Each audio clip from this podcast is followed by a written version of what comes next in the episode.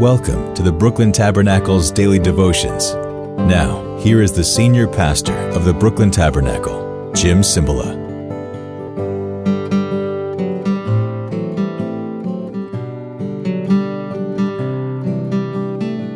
안녕하세요. 안녕하세요. And for tuning in, I say in Korean, 감사합니다. Thank you. Is this helping you? I hope it is. I've gotten some nice little notes Thank you for sending those notes. Someone out there who watches just sent in a large check. I opened it this past Sunday. What a blessing it was as a donation to the church. Thank you. We need your donations if God should so prompt you to do it. We're, we're spending the money to spread the, the gospel, not just here, but around the world. So here's one of the lesson verses that we have, lessons that we can get from the passage of Saul chasing David in 1 Samuel 24. David had had him in the cave. Saul was relieving himself. David cut off part of the garment, and as Saul left, he held it up and yelled after him, See, look, I could have killed you. I didn't because I'm not going to do it. Let God judge between us. While his men were like, I told you that big song they were saying, This is the day, this is the day, Saul is dead, Saul is dead. And David said, No, God will do whatever needs to be done. What a good lesson for all of us. Can we leave things with God? Don't judge things before the time. That's for all of us. When David finished saying all of this, Saul asked, Is that your voice, David, my son? Oh, this Saul. Saul is something. And he wept aloud. You are more righteous than I, he said. You've treated me well, but I've treated you badly. For real. You have just now told me about the good you did to me. The Lord delivered me into your hands, but you did not kill me. When a man finds his enemy, does he let him get away unharmed? May the Lord reward you well for the way you treated me today.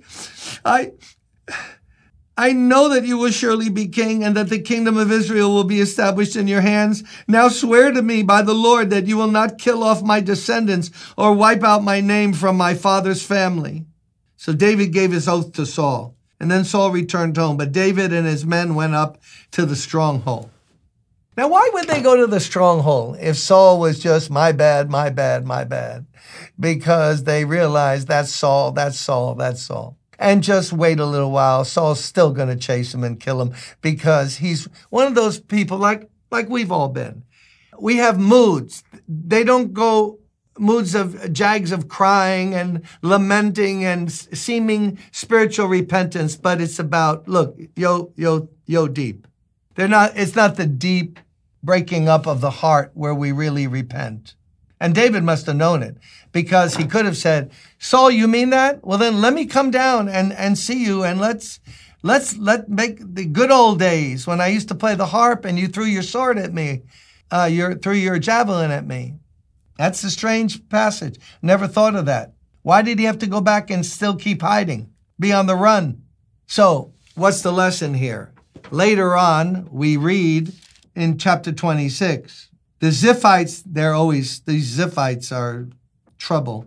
They went to Saul at Gibeah and said, Is not David hiding on the hill of Hachilah, which faces Jeshimon? So there Saul goes down again to kill him. Well, wait a minute. Didn't he say, David, my son, you're, you're so much better than I am? I've had that in my life. How about you? We think we're repenting, but we're not. We don't let God really get down to the bottom of the whole thing. I read this modern proverb from a writer who's meant a lot to me. And he said, Nothing's really settled until it's settled. If you have variance with somebody else, you have a fight or grudge until you both break and get down to it, or with a husband and a wife. You know, I counsel people tension, tension, tension, jealousy, whatever is going on. And then they cry and they, honey, I don't know how I. And then within 24 hours is daggers again. What did you say? Oh Lord, deliver us from ourselves. Demons are bad, the devil's bad, but boy, the flesh. We need every day to die. Don't we die daily to the flesh? Because the flesh has in it, you know, oh, I'll forgive you, but I won't forget. Sure, and the devil just keeps reminding us of what they said. That's why I've counseled people where the wife or the husband has said something so vicious, you know, I'll leave you, I'll divorce you, and over just petty emotional stuff. It wasn't like you hurt me or I'm mad at you. That's true at the moment, but no, deeper because we want to, we, you know, that other party knew that one will do the job.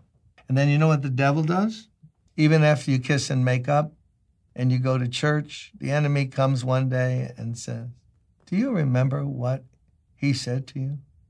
Yeah, I should have married I should have married Mary Jane, who I went to the prom with, not you. Did he mean that? Does he really believe he made a mistake marrying? Oh, no, don't tell me Satan doesn't do that.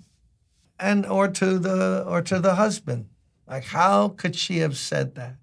And the minute you start pondering it, emotions are stirred up which are not kind and nice. So, repentance is a precious thing in God's sight, and Christians need to repent. Jesus wrote a letter to Laodicea, the seventh letter in, in, in, in uh, Revelation 2 and 3, chapter 3. Uh, so be zealous and repent. They were lukewarm. He was about to vomit them out of his mouth. Christians. And he says, repent. No, you just repent when you become a Christian. No. Maybe you and I need some repenting today. Lord, bring to remembrance things that maybe are lodged in our hearts and minds and spirits that are not of you, that we can turn from them. And through the blood of Jesus and the power of the Holy Spirit, we can truly turn away from it and be free and be free. Help us to abide in love and walk in love. Love keeps no record of wrongs. Give us that love in Jesus' name. Amen. God willing, see you Monday.